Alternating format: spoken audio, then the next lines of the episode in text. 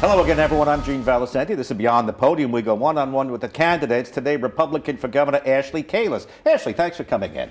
Thank you for having me. Let's get right to it. Number one, in your own words, what differentiates you from your opponent? I mean, I'm not corrupt. I mean, I right now the governor is under investigation um, from so many agencies. I'm going to try to go through them all. U.S. Uh, Attorney General's office, U.S. Attorney's office, state police, uh, most importantly, FBI. And the reason that he's under federal investigation is because he basically wrote a bid and gave a contract to his uh, his friends. And these are sort of old style politics. And corruption isn't just bad because it's it's bad and immoral. It actually impacts the delivery of services and the ability um, to make the state affordable. Education costs more, uh, taxes cost more. So we have to really take public corruption seriously. With me, you're going to get a leader with vision, a problem solver, someone who isn't beholden to anyone, somebody who wants to get things done. I can talk about my vision for Rhode Island. First thing we need to do is provide a world class education to all students, no matter their zip code. It's a civil rights issue, but it also is an economic issue. The second thing is we need to be more competitive. We need to have a better business environment, which means uh, reducing regulation and reducing taxes, making sure that Rhode Island is an affordable place to live, work, and raise a family, which means we must tackle the housing crisis. The third thing, and I get really excited when I talk about Rhode Island, is leveraging our assets. We have everything in this state. Uh, we have interstates, railway, deep water ports, 400 miles of coastline. We are strategically located as a gateway to New England between New York and Boston, and we need to leverage those assets. A great way to do that is to lead in something. And you know, when we think about uh, Boston or Massachusetts, we think of biopharma. Connecticut, we think insurance. New York, we think finance. We need a thing that defines Rhode Island. For Rhode Island, what that is, is that's the blue economy, which is the sustainable use of the ocean uh, for economic development. That should be the thing that we lead in. If we do this, if we have the political will, it'll be a time of unparalleled success for Rhode Island. But we need new leadership. All right. I should remind everybody all the candidates get the same questions, no follow ups. Uh, so you've sort of led me into the next question. Explain what you see as the most important issue facing the state. Would it be that last one you were talking about? Finding a a top industry to say we are this at that? That is an economic uh, issue, but it all starts with education. So, education is something that we need to tackle. It's deeply personal to me. I've said that I will be the education governor. I mean it. We need to uh, do education reform and get it done. That is a long term uh, issue and thing that we need to work on and not give up on. You know, the way that we do it, there is a roadmap. The roadmap is in Massachusetts that turned around their entire state education system.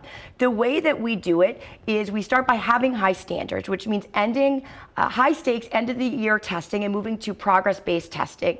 The other thing is paying teachers more, which is we are not regionally competitive when it comes to teacher pay also leveling the playing field, which is fundamental to our success of getting education reform done, which means reforming the funding formula and also having universal pre K, also closing gaps.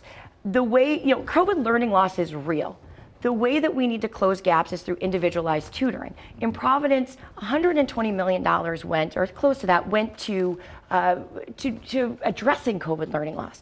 And right now, we have Providence sitting on that money. We need to be delivering tutoring to students to help close those gaps. Now, you cannot wait because those gaps are going to get larger. The other thing is being flexible because one size does not fit all. And that means that we need to invest in technical and professional training with high schools. We need to have a Davies, which is an excellent model of technical training and academic excellence. We need to have one of those in each county. That will ensure that we have a workforce that is able to get high paying jobs. There is a map, a roadmap for education reform. It's clear. We need a leader that is able to get it done.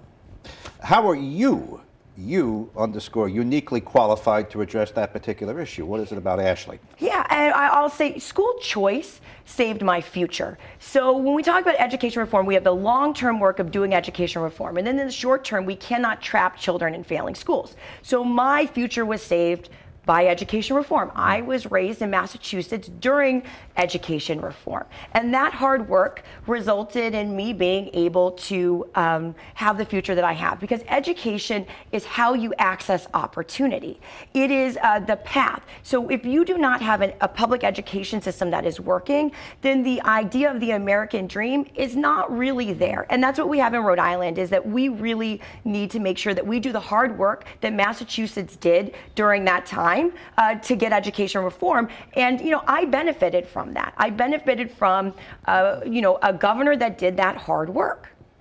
Is there a, a policy or an issue that you've changed your mind on over the past 20 years? Well, I felt one way about this, but now I feel this way. Anything come to mind? Yeah, if you see a look of pain on my face, it's because I really believed, and maybe it was naive, that uh, corruption didn't exist and that these ideas weren't real. And um, it was, you know, I believe in good government and I mm-hmm. believe that it existed. And the reality is that corruption and cronyism, it exists. It's real in Rhode Island and I um, it was disappointing to sort of have that reality smack you in the face, mm-hmm. especially mm-hmm. in Rhode Island. And it's unnecessary. If you have leadership, somebody who will make sure that they root out uh, fraud, waste, and abuse, then we can have the government that I thought existed when I was much younger mm-hmm. in sort of my idealism. I don't want to give that up. I now I now understand that uh, corruption and cronyism it's real and it impacts our ability to uh, move the state forward. But it doesn't have to stay that way. So I've changed and now I believe it's true, but I'm not giving up the belief that we can choose a different path. Is there a question you wish someone would ask you? Hmm. I think uh, if somebody could ask me about Komedy Plast. Komedy Plast is my family's uh, nonprofit foundation. It was founded in Rhode Island over 15 years ago. And what it is is it's a it's a medical nonprofit that goes to Peru every year and treats children with craniofacial anomalies. Mm-hmm. So cleft lips and palates, but also more complex craniofacial issues like craniosynostosis or uh, syndromic issues like Crouzon's uh, disorder. And so we go every single year, and it's a comedy because we bring a troupe of clowns as well. So oh, it's clowns and surgeons. Uh, we work together at the Children's Hospital in Lima deliver the services. We thought initially that we would be in one country, maybe for a few years, treat patients, and then go to another place. Right. The reality is the need there was so great that we've just stayed. And I'm looking forward to going back because it's been two years because of COVID. We haven't been able to do the missions. And it's something that is deeply rewarding. Because we've stayed, we've watched children that we treated as small children become mm-hmm. adults. And it's a really rewarding medical practice that does really great things. Who was your political hero and why? I'll have to say right now, it's Helena Foulkes. Um, she ran a great campaign. She is smart, successful, and she was in it for the right reason. She didn't need to do that. She was at a point in her career and in her life where she didn't need to get into uh, into the arena, and she did it because she wanted to serve the state. And no matter what your party is, you have to admire the motives and what she did, and also her record of accomplishments.